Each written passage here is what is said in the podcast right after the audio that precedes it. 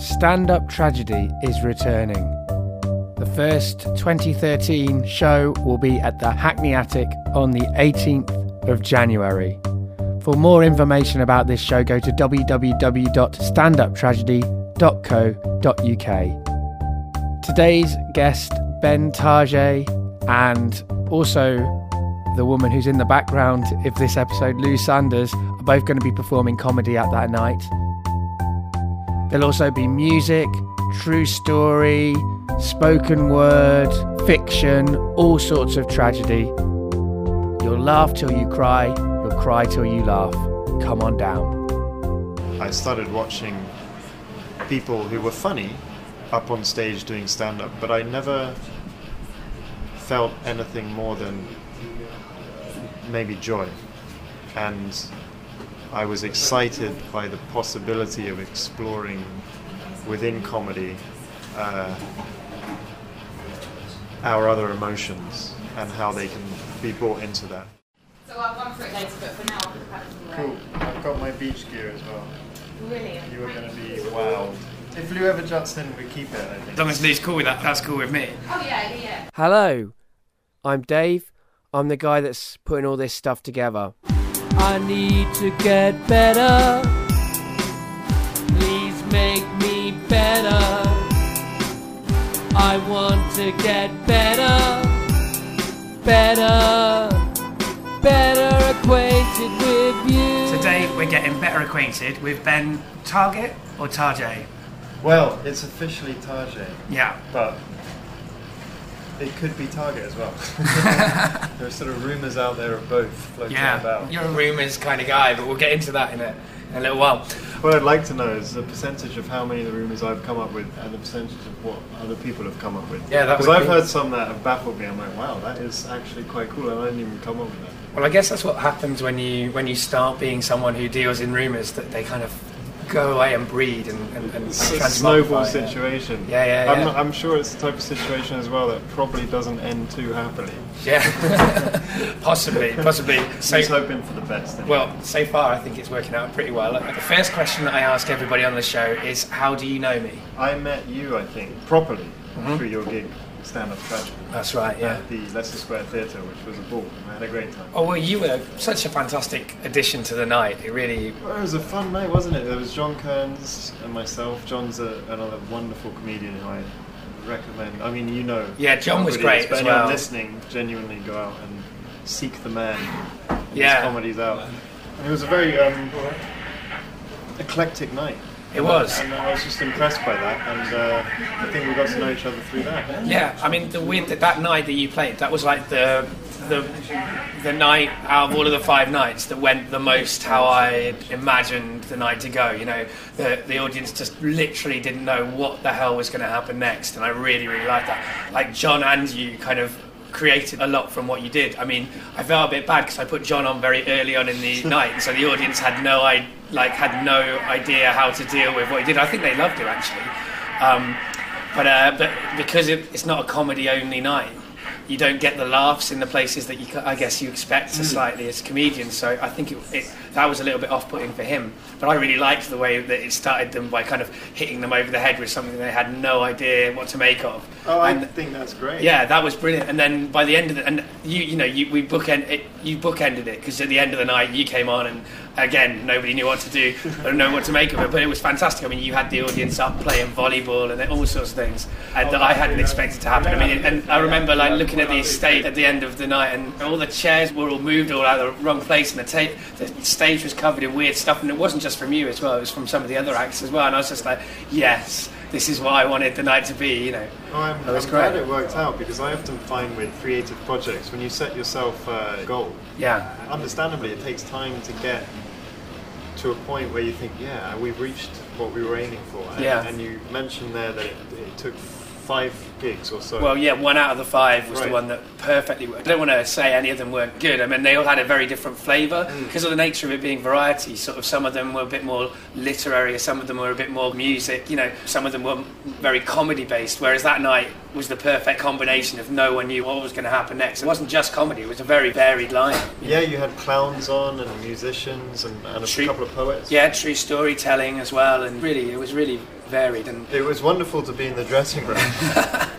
None of us knew each other, and it was all like, "Oh, wow, what's what are you doing?" the flavour of the night was very much like a happening or something. Like that, that's the phrase you could use for it. But it's a bit of a, a phrase that has bad connotations for people sometimes. But the original idea of happenings, I, I'm very much into. Oh, I think if anything's got bad connotations, that just leaves you with the option to to reform it into something that's great. That's really true, No, actually. it's it's a good opportunity, I think. We're kind of in a, a space tonight as well. It's a potential happening kind of place. There's there's a comedy night being set up in the background, so that's yeah, what people as, might as hear. we're talking, Lou Sanders, another brilliant comedian, check her out, is about to do her solo show, and, and it's in a room that probably looks like it belongs on a cruise ship. Yes, that's right. Yeah, we've yeah, got yeah. we've got built-in couches down the side, a glass Chandelier, beaded yeah. chandelier, a bar at the back which has got unreasonably high shelving. I mean, who is going to reach up there? That's like three meters high, and right at the top there's a bucket precariously balanced, which surely the man in the kitchen in the very back could easily. knock That is an I mean, that- accident this waiting is- to happen. You're This right. is slapstick comedy heaven right here. I mean, I've been here for a little while and talking to Lou a bit, and it sounds like it's going to be a kind of show that slapstick happening moments may very well happen. It's going to be happening. Yes, it's definitely going to be happening. You say you're going to skate in from the door, and you were trying to work out how not to fall over all of the chairs. Yeah. Go to your room. I, I will help you set up in Oh, a no, little bit. No, no, no, done. Okay. the second question that I ask everybody is, what do you do now? What do I do now? Yeah. Wow. Well, this is the opportunity to generate rumours, isn't it? Uh, I essentially gig full time. I gig almost every night, and I write comedy every day, and I'm consistently working on projects that I think are remarkably fun to do, and for me are ones which push me and invite me to explore things I, I don't know much about. Apart from that, I also work part time as a landscape gardener. A landscape gardener. Yeah, which is something I've been doing since I was about 17. It started off for family and friends, and now it's sort of become something where people who like who, who live around London hear about me and like, oh yeah, we've got this roof space, we want to turn it into something, and I come round and, and we see what we can do, and that's really fun as well because it's good to have something, it's healthy to have something other than this obsessive, driven pursuit of learning how to be funny, which is what I do have. It's good to get outside. It's also good thinking time. It's great to do things, and then at the end of the day, you end up and you look back and you're like, I made this. You know, Yeah. you could, it's not it's not like office admin jobs I've had where at the end of the day you've potentially been productive or not. But if you have, you still like, what have I actually done? You know, Yeah, you don't sure. see it. You know, No, absolutely. I was interested to know if you had a day job or not. I've had day jobs throughout the time I've been doing comedy, which isn't long, so that that's probably why. I've been doing it since April 2009, and I think what's interesting about this, th- this is what I I feel from doing various parts of the circuits for three years, is that there are almost two branches of it. Things that you and I are involved in, which I would say are potentially more distinct and creative, and then things which are more traditional. And and I think if you're on the on the more boundary pushing side of things, it's it's a bit trickier to find a, a way to get consistent cash. Yes. And so most Oh, yeah, comedians sure. I know Yeah. have very interesting and varied day jobs, and some of them are well not interesting, but yeah, it's I think it, you know it always provides inspiration, doesn't it? I'm very much in that position of having yeah, a part-time day job and then just working like a maniac around that. It means you don't have very much free time, though. I find. Yeah, it certainly eats into uh, friendships and relationships if you're not careful. Yeah, yeah. Me and my girlfriend have to kind of timetable time to see each other, or, Yeah. or we might stop wanting to see each other again. Yeah, yeah. Well, I think that's probably a wise decision to have. Yeah. I mean, I'm lucky that she's a she's a writer, so she also is in the kind of creative pursuits She gets world. it. So she, yeah, yeah. She's not. She's she doesn't not, want to get on stage. She's not but she, uh, understandably bitter yeah. because she's doing something radically different. Exactly, and she and she's she's pl- ploughing all of her free time into writing. You know, so it's kind of good that we're both preoccupied all the time. Yeah. So we can forgive each other for that. But you know, you, you said, and I, I also said that we have this this sort of uh, this drive to create all the time, and I and for a while I was well actually often I think well you know this is I can perceive this as unjustifiably selfish. But another part of me thinks, you know, if I don't do this stuff, it, doing the, it, in doing this and going through the process, I it makes me remarkably happy. Yeah, and I- I feel like if I wasn't doing it, I would I would be searching for something to fill that, and I'm not sure what that could possibly be. That sort of like longing to create, to make things. Okay, that's an interesting way of putting it. I think a lot of people's artistic drive is about, yeah, wanting to fill a space that they feel is inside them that needs to be filled and is kind of empty that they need to fill up. They do that by pushing stuff out, which is it's a really weird conundrum, isn't it? Because we're, we're creating stuff from inside us, but hmm. We're doing that because there's something that we feel like we need to fill up inside us. There's probably reams of research into this, and it's definitely uh, potentially a spiritual side to it as well. Yeah, no, that's a really interesting point. It's funny because uh, one of the things that inspired this podcast is a podcast called WTF with Marc Maron, which is about comedy. He basically has conversations with comedians about comedy and why they're comedians and their careers and what it is that kind of makes them do comedy. And he's very much in the kind of tradition of like comedians are almost like the last people who get allowed to be tortured artists. You know, he gets into all the drug addictions and terrible lives that they have that cr- create this this funny stuff. And uh, it's almost like comedians are are like the only people that the audience will put up with having that because they make you laugh. You know, whereas if you're a writer, it's pretentious if you start talking about all that stuff. Whereas comedians get on stage and they talk about it, and people laugh at it. You know, it kind of connects them with the audience. Well, it's the role of the clown, really, to be the outsider, Yeah, exactly. to be fool. some, yeah, to Yeah. be something of ridicule, and for that reason, they- uh, we sort of give them a bit more room to break rules I think so. and test things. Eh? I, I think so. I think that's really true. But but it's funny because even though this podcast was inspired by that, I think you're the first comedian that I've actually talked to. I decided to apply Marc Maron's tactics to like real people, if you like, everyday people. Right. My circle of friends being what they are, you know, there's a lot of musicians and writers and performers of many kinds, theatre makers, all sorts of things that have been on it. So it's not quite as everyday person as perhaps another person's friendship group would have proved. I do want to talk to more comedians actually. I mean, I think everybody's a real person, whatever whatever pursuit they've they've taken on.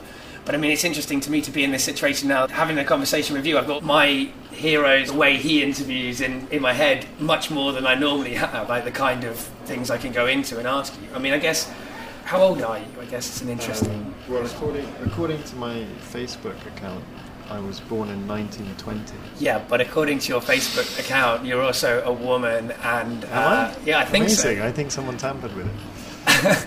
I mean, th- and that's an interesting thing about you. I mean, that, and that's definitely something I want to. So, okay, this might be an interesting point to, to come in on that. I mean, I'm going to assume that you're younger than me, maybe a little bit. I don't know how old you are. Uh, I'm 31, Okay. right? And so you're on the, the younger side of the comedy circuit coming up, right? And people in that position generally at the moment are using the internet, social media, and all of these things in a kind of very aggressive way generally, because that's you know that's kind of what social media is there for in some ways. I mean, I, I do it myself. I don't do comedy, but I use social media aggressively to try and get myself out there. And you know, I'm, I'm making a podcast where so much of me is out there that anyone can find out exactly who I am very very easily you you can't find out anything about. You know, your website says sometime there's going to be a website come in that will in, involve these things. It's like a bullet point checklist. I think that's quite funny. Yeah, it is funny. It's really funny. um, and you know, your Facebook is absolutely surreal, and uh, you know has, uh, and you, you're, you're deliberately using the internet to create rumours, I guess. But you're not you're not putting yourself out there as much. I mean, this this conversation now is a little bit putting yourself out there. But uh, but yeah, generally speaking, you don't don't do. Potentially. Well, I, I was excited by, you know, I'm always excited by a new challenge. I haven't really spoken to that many people. and for me, this, uh, on record as it were. Yeah, yeah, yeah. This was the opportunity kind of to see. practice. Well, this was the opportunity to see what it was about. you Yeah. know. I enjoy having fun with any any platforms, any formats. Know, messing around with them, seeing what you can and can't do with them. And Sure. a lot of what's out there at the moment was very much roped into and part of the first show I did in Edinburgh Yeah. called Discover Bentage, which was, I guess, about who is this guy? What is this guy? Come and find out. And I thought it would be funny to have more than one angle on that. You know, Yeah. when, wherever people look, the flavour of that show exists. Yeah, yeah, yeah. And so as I evolve, you know, things will emerge. Yeah. We hope. and and I'm excited to see where they go as well. a lot of comedians are about eventually as by the end of their careers it's about presenting truth on stage i would say a lot of my favorite Except for Lou comedians. Sanders, who is about presenting tea lights on tea lights on tables. tables. Well i think there is there, there are there are obviously lots of different disciplines in comedy and i mean i love what you do you know and what you do is a is it may eventually evolve into some kind of truth telling but it, at the moment it's very much well to say you're a prop comedian is to give the wrong impression i think. But there is definitely an element of you being surreal using things you found Yeah, I think there is definitely a lot of objects in what I do. I find objects, I make them to express humour that as I see it, and and I create. I like. I aim to create more than just a show. You know, something that is from the offset an experience, something that's you know different to the audience. I think you know I think it takes a long time for comedians to learn how to be funny, and it takes a long time to figure out what you want to say, and and uh, and and also I, I think that's possibly the danger of the internet is that you can be overexposed very quickly before you've found what you want to say, and I think if that happens to you, that it might just put you back a bit for a while. You're- That's not you're- necessarily you're bad, right, but what I'm saying is that I really want to find out why I'm funny and translate that as well as I can for other people to enjoy and find out what the important things I want to say are. But I'm a young man, I haven't lived that much, and I think the better comedians are usually a bit older because they've just lived I- so yeah, much more of I life, agree and also they've got the technique and the skill and the craft honed. It's that hundred, is it a hundred hours or something, or thousand hours or something? Oh, I heard it some like theory. Ten Yeah. hours Yeah, to yeah, be yeah. a master craftsman. Lou, how many hours have you done out of the ten thousand? Not enough. Not enough. Too many. I, I wonder how many I've done. How many do you think you've done? I don't know. I think I'm getting on to. The thing is, I work in too many different mediums that So I, you're a so I'm sort of yeah. I, I sort of I, I do an, I, I get good at one and then I move on to another and then I'm right back to square one. so I think in podcasting terms, I'm probably getting on to the right amount of hours to be quite good. In music terms, I'm doing all right, but but as a compare, Yeah, you're I've got a lot more instrument- time to uh, You're do. a good musician, aren't you? I saw you I- play. oh, I've heard you. some of your songs. Oh, that's good. Yeah, yeah, of course you did. Actually, it's it's funny. I think the first time I met you, this and this might give people an idea uh, slightly about the kind of comedy you do. Because the first time I met you, I went to a night run by James Ross, who does Fat Kitten. Well, I think that Fat Kitten is is finishing soon, and they're not going to carry on. But I went to one of his nights because you were performing, and I'd been told by a friend of mine who saw you at the Invisible Dot uh, how amazing your your kind of live show was. So I was like, right, I'm I've got to see Ben Tajay. Eh? And so I went and saw it, and you kind of finished your set by crowd surfing over a, quite a small crowd, so that the crowd had to kind of run to the end of you to kind of catch you. You wanted to get all the way to the bar. It was a moment where they were going to kind of drop you, and I don't like to get involved. Like I was there, I guess in my mind, I was I was there sort of scoping out, like almost like I was for, for one night only. I'm in the industry, so I was like, I wanted to watch and be out of the, not be involved, but I kind of had to come forward and grab you because otherwise you would have fallen on the floor. And so I did, and I sort of said, oh fucking hell, and. Uh, Caught you and pulled you to the end, and then was very apologetic afterwards for sw- swearing and nearly dropping you. but that totally won me over. The way you, you were like, no, I like it. I like it when weird things like that happen. I like. I thought it was funny when you swore. And I thought, yeah, okay, That's a big journey, isn't that. it? Yeah, And if we can't enjoy it, then there's kind of no point in attempting. yeah. Certainly, there are gonna there are parts that I've found hard, but yeah, I mean- gotta, you got to push yourself out there a little bit. Well, it's you. You're pushing yourself out there, but you're also pushing the audience quite a lot. Like uh, you're quite confrontational uh, in your in your surrealness. Like it's kind of confrontational, surreal humor, which I, that's one of the things I like about it the most is that it really does engage with the audience. You know, you stand there and look at us, and we have to react to you.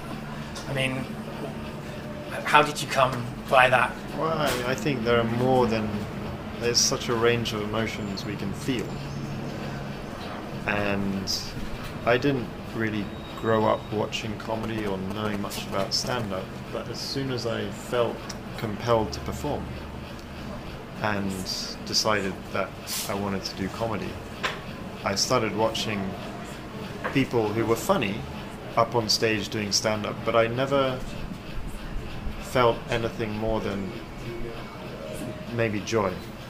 And I was excited by the possibility of exploring within comedy uh, our other emotions and how they can be brought into that. that's the most interesting area of comedy for me. Like, I, I'm, I'm, I'm perfectly happy to laugh. I like laughter. Don't get me wrong. But what really works for me is when I feel sadness as well as the laughter, or anger as well as the hmm. laughter, or you know, the, the stuff that I gravitate towards tends to be a bit twisted, Yeah. or really true. Like I either go for really twisted, weird, surreal things, or really true, open, honest things. You know. Yeah. Well, I think there's just so much you can do, and there's so much that's been done in the name of performing. When I was 15, a friend took me to see an Argentinian dance piece, a dance company that had put on a, a piece in the Roundhouse called De La Guarda. And up until that stage, you know, I had been fortunate enough to have parents who were very proactive in uh, introducing me to theatre and old cinema and musicals. So I had been exposed to quite a lot of different types of performance. But, you know, this blew my mind, this piece. It was in the roundhouse, everyone was standing up in the middle, it was pitch black. And it was, I can't, it was, you know, this, there was stuff happening in there that was just mind boggled for about a week afterwards. It just completely took everything I knew and turned it on its head. And and that had a you know a really profound effect on me, and it made me think. Well, if you're doing a show, you can aim to make it whatever you want it to be, and I think the the tough part for comedians is your brief is to make people laugh. Yeah. That's that's kind of what comedy is about making people laugh. And so if you don't get that reaction of laughter when you're attempting to get it, it hurts. And because it hurts, it, it, it makes you afraid to attempt things that are perhaps different or audacious. But actually, I found that trying to do those things and failing is just as fun and exhilarating as going on stage with some tightly written or honed pieces that do make a whole room of people laugh. Yeah. So I mean, it's a real balance, Oh, and you've what- got to pick and choose when to do those things. you know. Absolutely. If you're performing in front of sixteen thousand people, you know, do do you, I've you know, I've certainly found like don't go out there and just try all your new stuff because Yeah, do the stuff you know will make them laugh. probably Yeah. Come off a bit of a cropper. But also that I think that's quite funny as well. Yeah, well- someone choosing to fail. That's well, that's that's definitely that's definitely very funny, but it's not it, it's not it's not The audience probably won't be laughing. they're the kind of people who are the heroes of of popular comedians, but not known by the public. Do you know what I mean? They're, Yeah, they're the ones, yeah. they may be the people who influence, but they're not necessarily ever going to be household names. The people who deliberately fail. Yeah. yeah. Well, it depends what you want out of it. Absolutely. it? Absolutely. I mean, what do you the want out of comedy? Riches? She's nodding. Ah, want, I want to be able to buy a house. She wants a house. too much to ask? No, I think shelter's one of you know the four most important things, isn't it?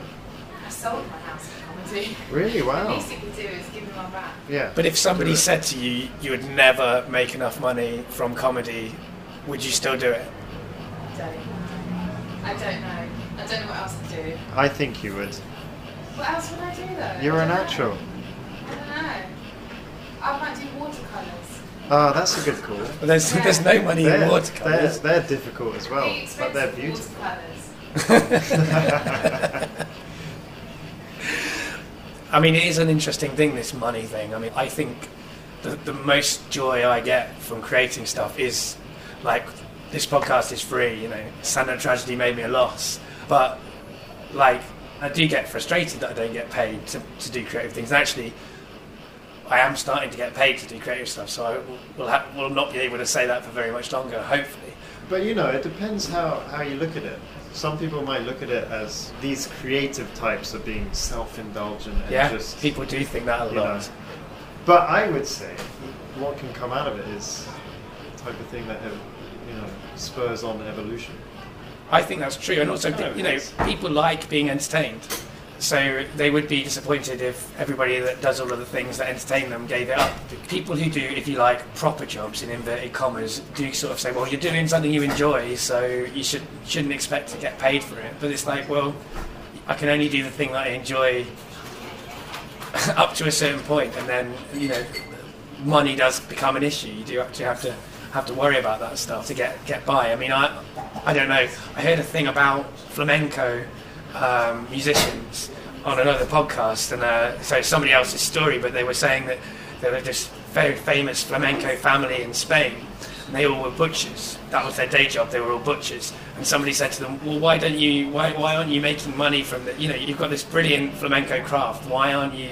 Why are you still butchers?" And they were like, "We respect flamenco too much to charge money for it."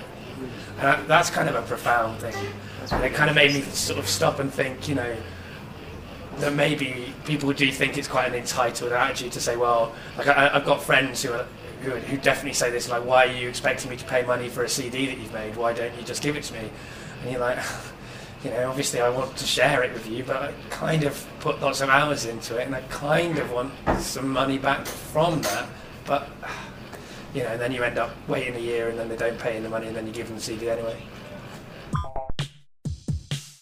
I make a podcast about conversations, and so that should suggest to you that I love conversations and I love real people's conversations, everyday people's conversations about their lives and their thoughts, the conversations that never get heard. Some of those conversations are getting heard though at the moment. There's this new project that I'd like to tell you about that's my friend Jesse Levine from In the Dark is part of called the Listening Project.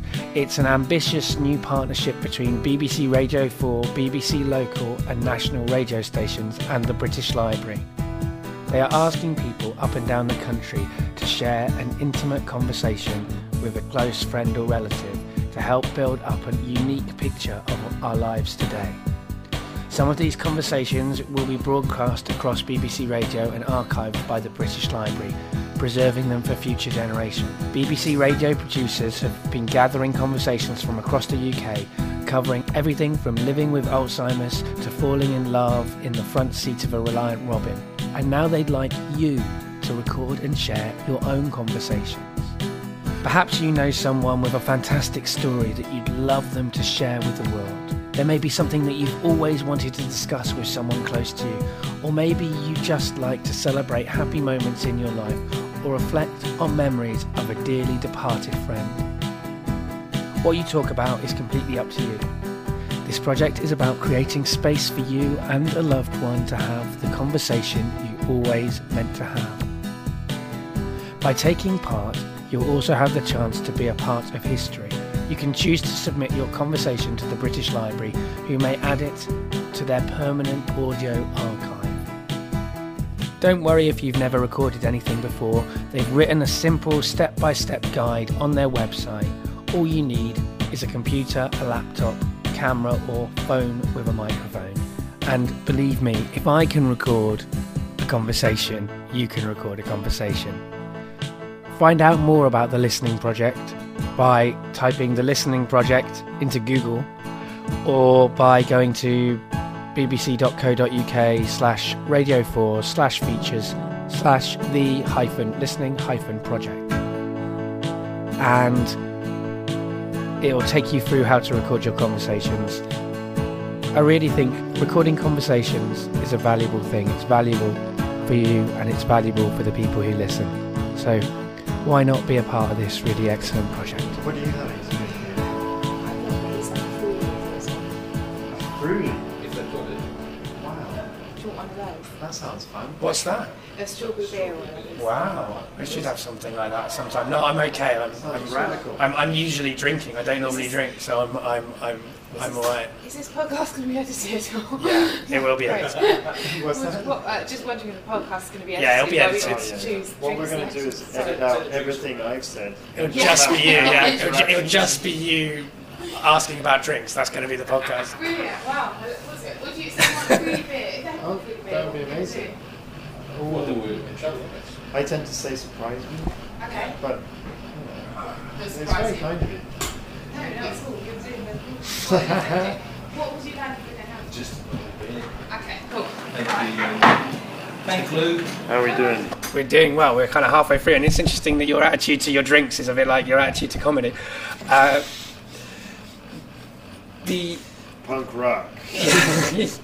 yeah, that, Fruity beer is punk rock. It's, it's interesting though. I was going to say, I mean, you've got quite a, a yeah. You, so yeah, there are so many things you've said that I want to come back to. That I'm just trying to organise them in the head of which one to go with. It is a lucky thing that I can edit this podcast. Um, so like the Introduce yourself to oh yeah, sorry, this is a, a gentleman. Hello, Hello. I'm James. James, I'm Hi. Dave. Hi, Dave. You're Nice right. to meet you. James is taking Lou's show. I am, yes. Aha, We've you're, invited you're doing the tech. into this conversation. Thank you very uh, much. Because I didn't want to him get involved. well, too you're much. just sitting in the corner. Well, alone. you know, you're, you're podcasting. Yeah, yeah, but you, I mean, it doesn't go live, and uh, I like. Uh, I- if there are people in a room, they should get involved I'm in the afraid I conversation. interrupted you there, Dave, by I was gonna forcing James to introduce Well, one himself. one thing I was going to say is, I think you've got a very kind of canny a- attitude to not not having your material out there. I mean, that's one of the things when you did my show. You did the show, but you were like, oh, I want to try out new material, I don't want that to go out in Stand Up Tragedy. And I totally respected that and understood it. And, and that's something that I, you know, I've heard a lot of comedians say that, that now everyone's got a phone in the audience and everyone can like kind of tape you surreptitiously and then it goes out online and then that becomes something that you hadn't quite prepared. And that sort of happens to a lot of young comedians now is that they kind of get known for a controversial statement that gets taken out of context and then becomes something that defines them. And actually, I think sometimes if you heard that in the context, you wouldn't have found it as controversial as it sounds out of context. But secondly, they're trying out new material. We don't always say the right thing straight away. You know, you have to have an element of making mistakes. And as a Yeah. writer and as a musician, I get to do that. It's really important. But, that's, you know- that's what it's about. Yeah. Making lots of mistakes. Yeah. and, uh, and and trying to learn from them. But you know that. You, you're aware that your material could be misused. I mean, Yeah, I well, how did you? I mean, how did that come about? How did you work that out? First of all, I think it takes most people a long time to perfect a piece or get it to the stage where they're, where it's truly good. And as soon as you expose yourself, and it's a, it's a well documented thing, I think as Eddie Izzard has spoken about this in the past, and Steve Martin, as soon as you give that material up to TV, it's it's it can't necessarily be used again, and that's that Yeah. work, you know, gone. It's Yeah. there. And that gets and that gets set in people's mind of what you do. Yeah. Well, I think also, you know, my my intention is to get good, and I know that I'm going to have to work for years to get good. This is such a refreshing time- attitude. During that Yeah. time, I don't want to be exposed so people think I'm shit. Yeah, but so many of us start me. with the Think I'm bad. yeah. Well, no, you can swear. It's, it's fine. But it, when you when so many of us start thinking we're brilliant, right? And then we have to learn. bravado. Yeah, yeah, yeah. So we You start need- thinking we're brilliant, you then you need have to learn that you're not. Stage. Yeah, yeah, yeah. So, you, so I, I, I started off thinking I was brilliant, then I realised I wasn't. Now I'm getting to the point where I'm getting close to maybe getting myself to a point where I can think I'm brilliant justifiably for a little while. but you're, you're coming at it from the point of view of craftsmanship, and that's quite a rare thing in, in the arts world. Maybe everyone's thinking it, but they're covering it with bravado. But you're just saying it. I don't know, but Yeah, I, well, I, I do see it as a craft. Yeah, no, I, I do think of myself as an apprentice, which may sound hideously, uh, you know, uh, what's the word? Gauche. Gauche. Good word. I like it. Yeah, So if you're an apprentice, Yeah, who, Who, yeah. are, who are the masters? I would say people who are, are now, in my eyes, that I've seen on the comedy circuit. Uh, Stewart Lee, I think, is a master right now. Yeah, sure. I think he's hit his stride. He's, my yeah, at- he's, my favourite comedian working at the moment sure, uh, in this country. Other people who, I think Demetri Martin is getting pretty good. Yeah. and he's great anyway. But I, I still think he's got the potential to do s- yet more mind-blowing stuff. Kim Noble's done some really interesting stuff. I think if he has the capacity to keep doing, he will become someone who's like Kaufman, just groundbreaking, and remembered, Yeah, you know, a legend amongst comics, and hopefully, as Lou stated, can have a house off the back of it. well, yeah. I mean, mean, that's the goal, isn't it? that is the bit goal. of shelter. That's all. That, that's. I think that's. Because we're not going to be doing this when we're 70. I mean, that would be cool for all of us to be George Carlin, but I don't know if it's going to happen. I don't know. You might be if you, if you if you get to the point where you get a house, then you're more likely to be doing it when you're 70. I mean, that's about where I'm at. Like, I'm like, I don't want to be a millionaire from this or anything like that. I just want to have enough to have a house and have the basics from this. I'll tell you who else I think is is going to is going to some master craftsman level. I think Milton Jones. I was watching Okay. him and I was just like, this guy is Yeah. obviously had such a long journey to get here, but it's he's just nailed it. He's really got it. Tony Laws, yeah, he, I think he's. I think this the last couple of shows have really like propelled him up, and it's wonderful to watch people. I mean, you see people come off the open mic circuit, and then you see people, you know, become circuit comedians Yeah. or paid comics or whatever, and then there's so many levels you can go up. The older comedians get, the kind of the more they, the more enjoyable I tend to find them. I think you're right with that as well. Yeah. So you didn't. I think because they're, they're more, in a way, in a strange way, they're more believable. Yeah, yeah. I feel kind of trite standing on stage expecting people to give a shit about what I'm doing at my age. But maybe in 10, 15 years I'll be like, actually, yeah. you know And do you I get that kind of act? Do you find that older comedians also think, "Who the hell is this guy getting up on stage? No, I haven't. What life's he lived?" Do you, do you find any of that? Maybe I haven't met that much negativity. Well, that's usually, cool. It usually comes from like lower down on the circuit when, when we're all, uh, you know, competitive naturally and and and jealous of anyone's success, and it takes a while before you're like, actually, you know what, this isn't. This isn't. We're not running against each other. This is kind of like an individual journey, and it Takes a while to get there, we've got, doesn't it? Yeah. We've got our own things to say. No, no, it's James. Yeah, yeah, sure. Jump in, James. Just because all the older comics have been there, basically. They've been the open micers, they've been the people in the lower echelons, like you say, are all competitive, and they're the ones that have gone through. So that's why Edinburgh's so is that everyone's kind in the same boat, no matter where they are in their career. They're all It equalises it, doesn't it? Even if you're someone that's selling out, I don't know, the Underbelly every night or whatever, 10 years ago, you were in Ben's position or whatever. You, you, you've, you've kind of been through all those stages. So it kind of keeps you level. In my experience, I'm not a comedian, in my experience of people that I've met, and, you know, Yeah. it seems that everyone's kind of got their foot in the ground because they've been through that. And if they have got to a level where they're successful, can buy a house, whatever, then, you know, they, they, they've gone through that. So, and it, it's, Well, it that's stays like, in the mind. it kind of fits with this craftsperson thing, really. Yeah. that They're the, they're the people, and so they look back to the, to the new apprentices and help them up. I mean, I hope that that's the way it works. That's the way it ideally would work. I think sometimes with art, though, you, you have massive egos that mean that you're threatened even by people who you've been there at their level. You can still sometimes get threatened by that. I, I hope that I won't be like that, and I, I don't think anybody in this room is going to be like that. So we're all right. Slap us if we become like that. You said you didn't really watch much comedy growing up, and you know you you, you described being inspired by that kind of theatre piece. I'm not sure. I don't. I don't really want to say. I uh, don't want to say. You don't wanna define it, yeah. What, what, what it is. But why Well, did you decide comedy to be the The palette. yeah the thing that you were going to make this kind of strange feelings arise in the audience? Why did you decide in Uh, comedy to do it? I I grew up in Holland. The comedy I did watch, my parents introduced me in Laurel and Hardy and Charlie Chaplin and Fish Called Wanda, Some Like It Hot, Mel Brooks stuff. So usually things which involved heightening and going out of control and getting really stupid. I didn't watch stand up because I didn't come to Britain for a while. And then when I came here, actually the first gig I watched was in Queen Mary University and it was Michael McIntyre closing, Reginald D. Hunter opening. All right. This is 2004 maybe? That summer I went up to the Edinburgh Festival just because I had heard about this massive arts festival. And I think they both had shows which were sold out, and I was like, wow, these guys are like living the dream. This is amazing. and they've done well for themselves. I always knew I wanted to create stuff, and I studied design. I used to work in graphic design and various other thing, pursuits. Yeah. And I got frustrated by them because there are often quite a lot of constraints placed on you as the creator by clients or whatever. There are still lots of constraints in comedy. But as soon as I saw my friends doing sketch comedy and stand up, I was amazed at the little amount of time between the idea you have and getting it in front of the audience. Yeah.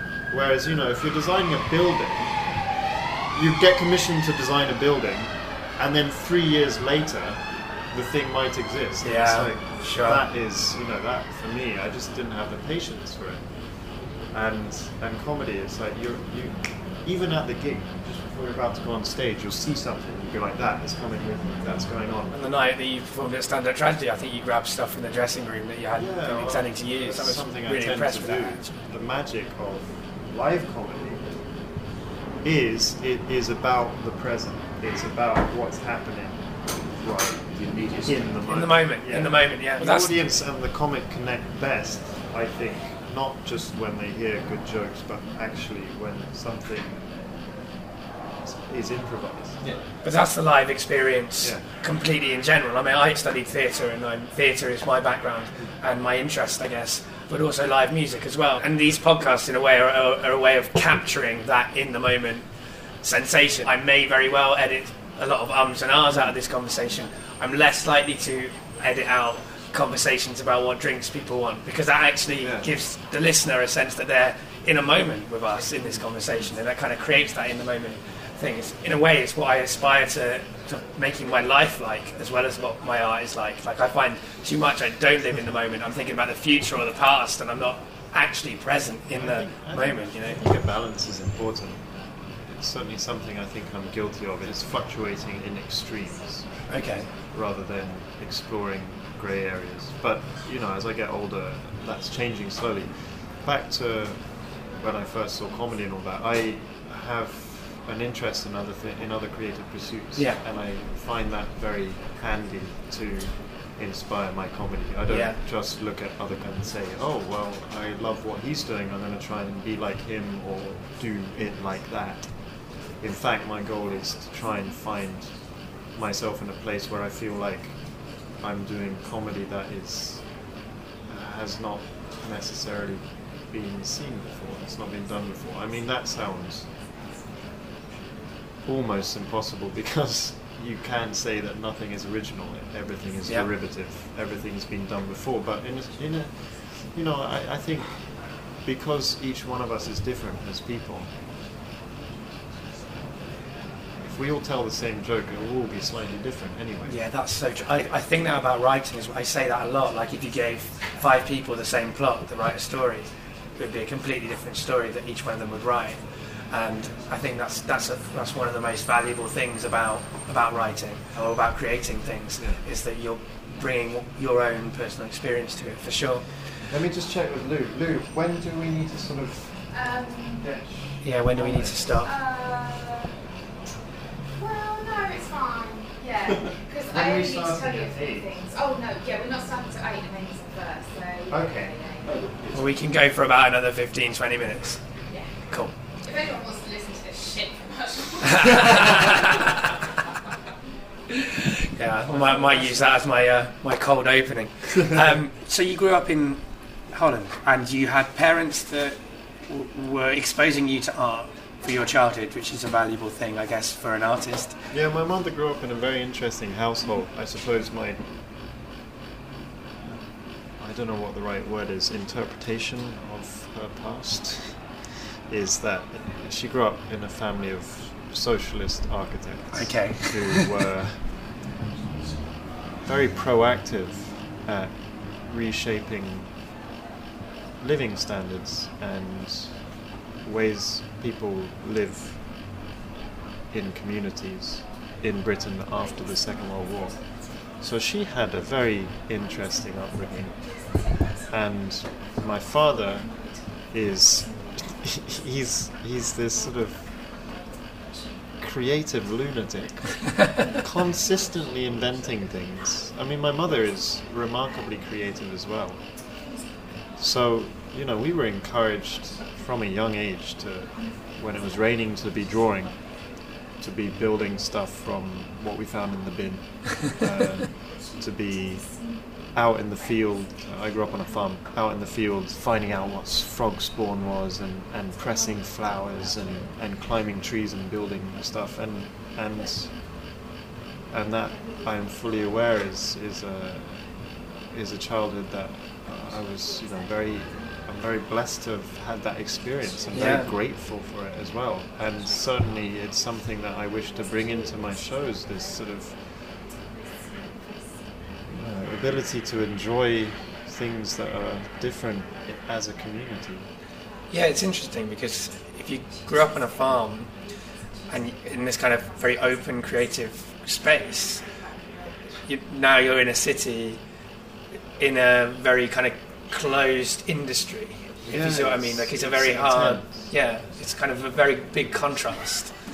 I mean, I look at the other comedians who I would say work in, uh, maybe contemporaries who currently work in a similar ballpark. People like uh, Pat Cahill and John Kearns, we mentioned earlier, and Nick Sun, and Matthew Heighton, and Adam Larter. Nick Sun, I saw in Edinburgh this year. I thought he was yeah, really I think, good. I think Nick is probably the most important comedian to me that I've seen out there.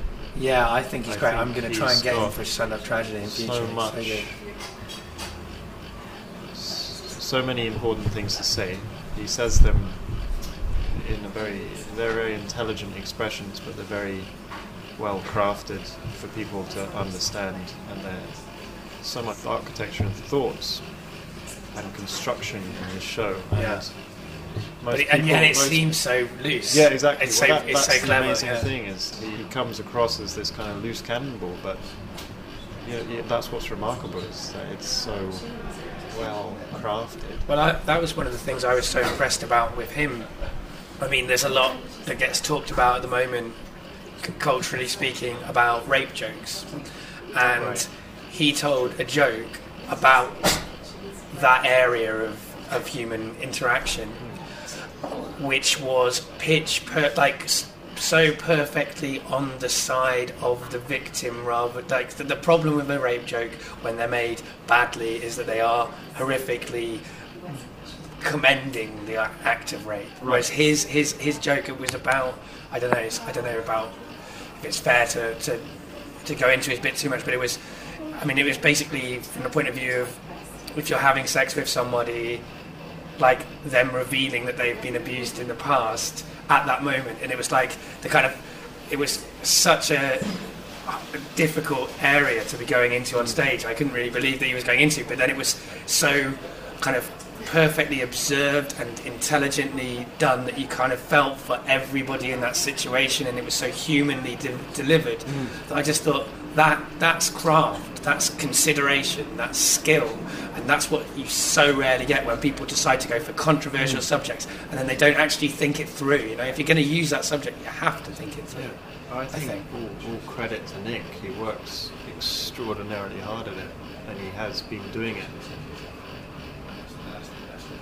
and has done so, and has done you know year upon year. Yeah. Mm, very interesting hours, Yeah. hour shows, which is quite a difficult feat I think to pull off.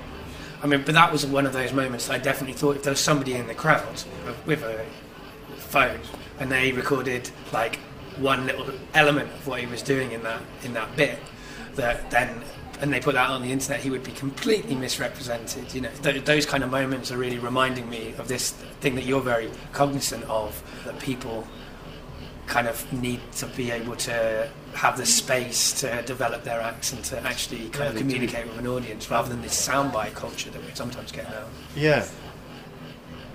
I think that's what I've found difficult in Edinburgh over the last year was that because a certain part of a certain part of the comedy industry was interested in what I was doing, it was difficult to kind of get away and, and start messing around again, you know?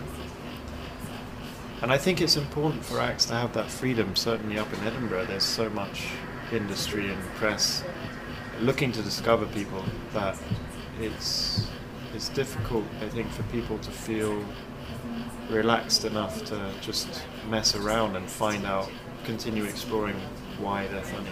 Yeah. Did you come to the UK to study then? Yeah, I did. Came to the UK to study. I went to university in the Midlands, Leicestershire.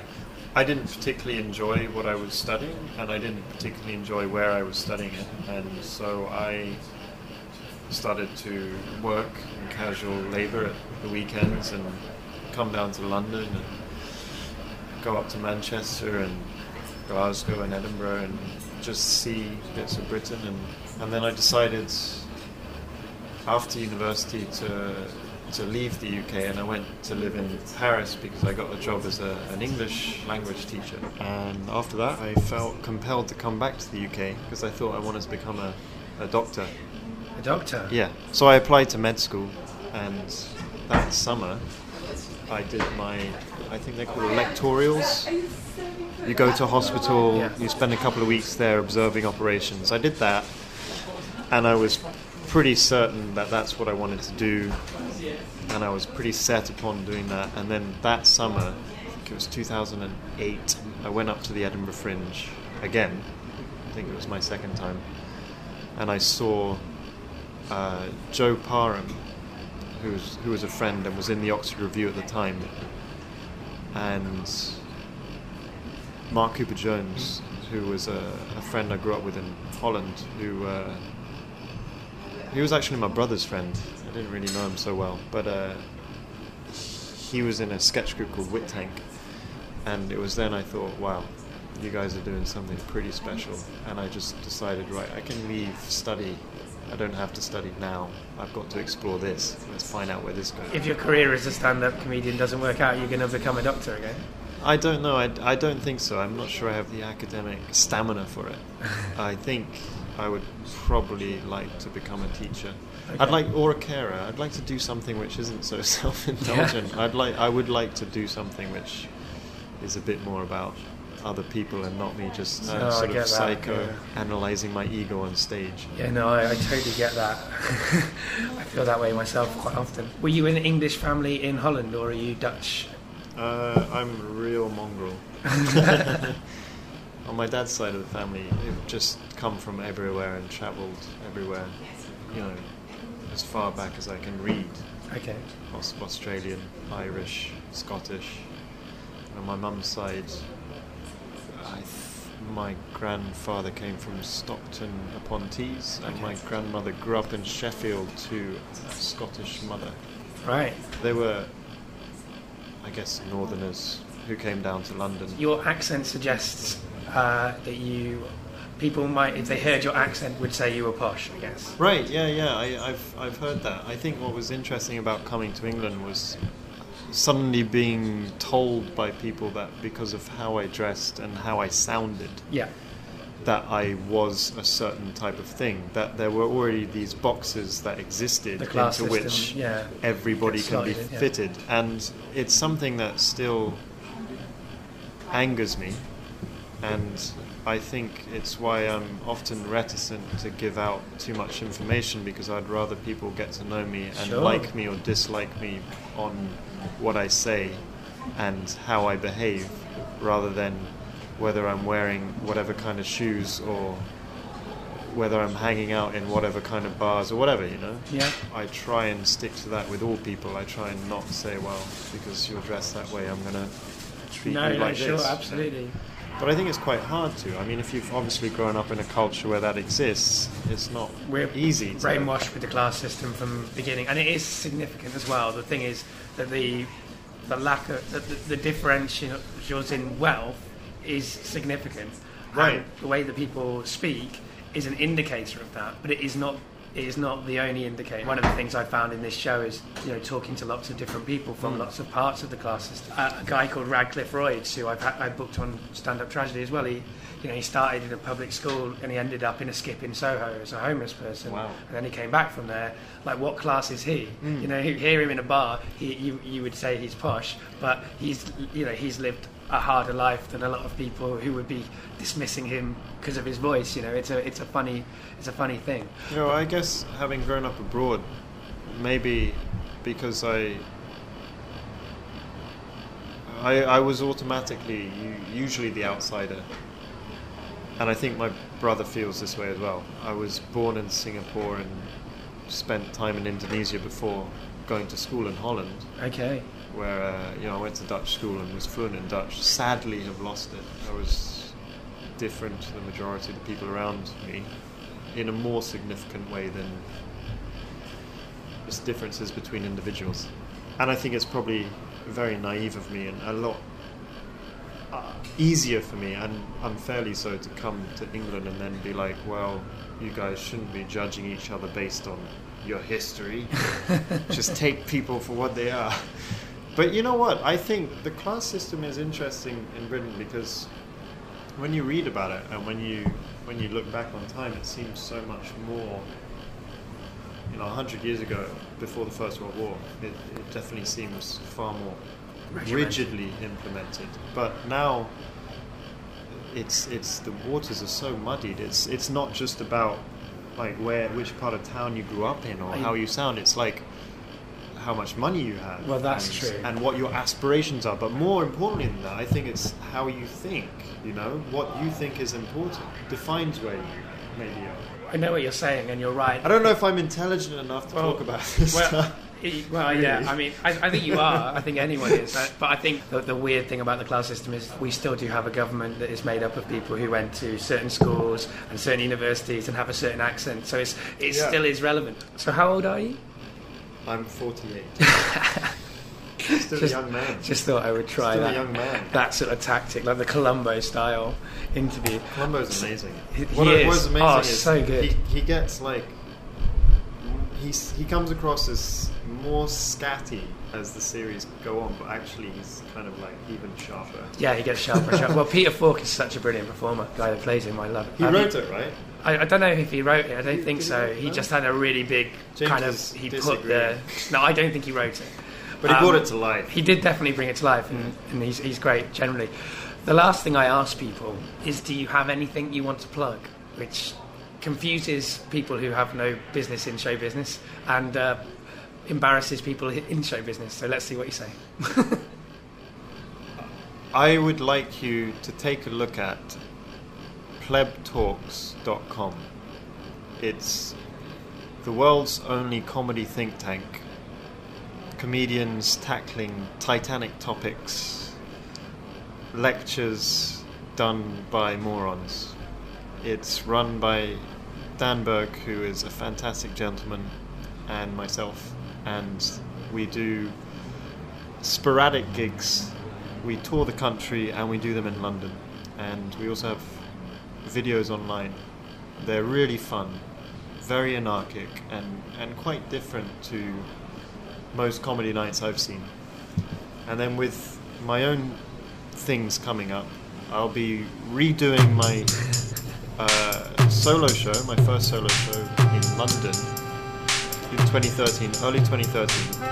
It's called Discover Ben Target, and look out for it. Well, I'll put this out. I think Yeah. you know the week before, if that's because I, I tend to when people plug, I tend to then use that to help me schedule Oh, lovely. where they come. Yes, so that's yes, yes. brilliant.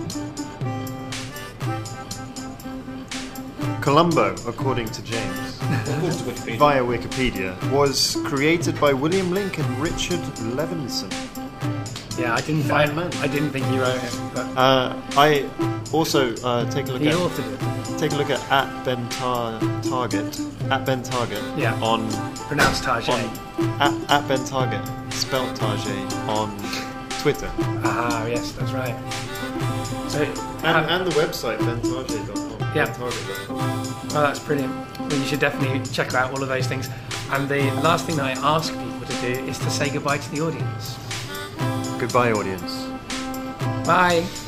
We love you.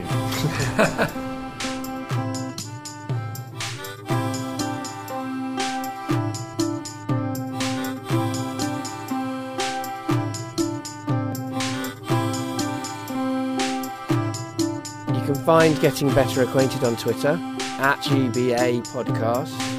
You can find it on Facebook. It's Getting Better Acquainted. Have a search on Facebook and like it. Or you can find it on the website www.gettingbetteracquainted.co.uk. You can also subscribe by searching on iTunes and subscribing to us that way. And on the Stitcher Smart Radio app you can download for your smartphone from Stitcher.com or through the App Store. There are lots of ways to get better acquainted. Well, I hope I wasn't interloping too much. No, I'm no, no, sure. Don't worry about it. I love. I think it's like I, think like it's it. lovely. That's like a real there will Yeah. definitely be an energy. I, I, I enjoyed that about it. agree. Everybody that I do has a different flavour because they're a Right. different person, and this is the world that Ben lives in. It's really nice to, to have in that situation. yeah, bullshit, exactly.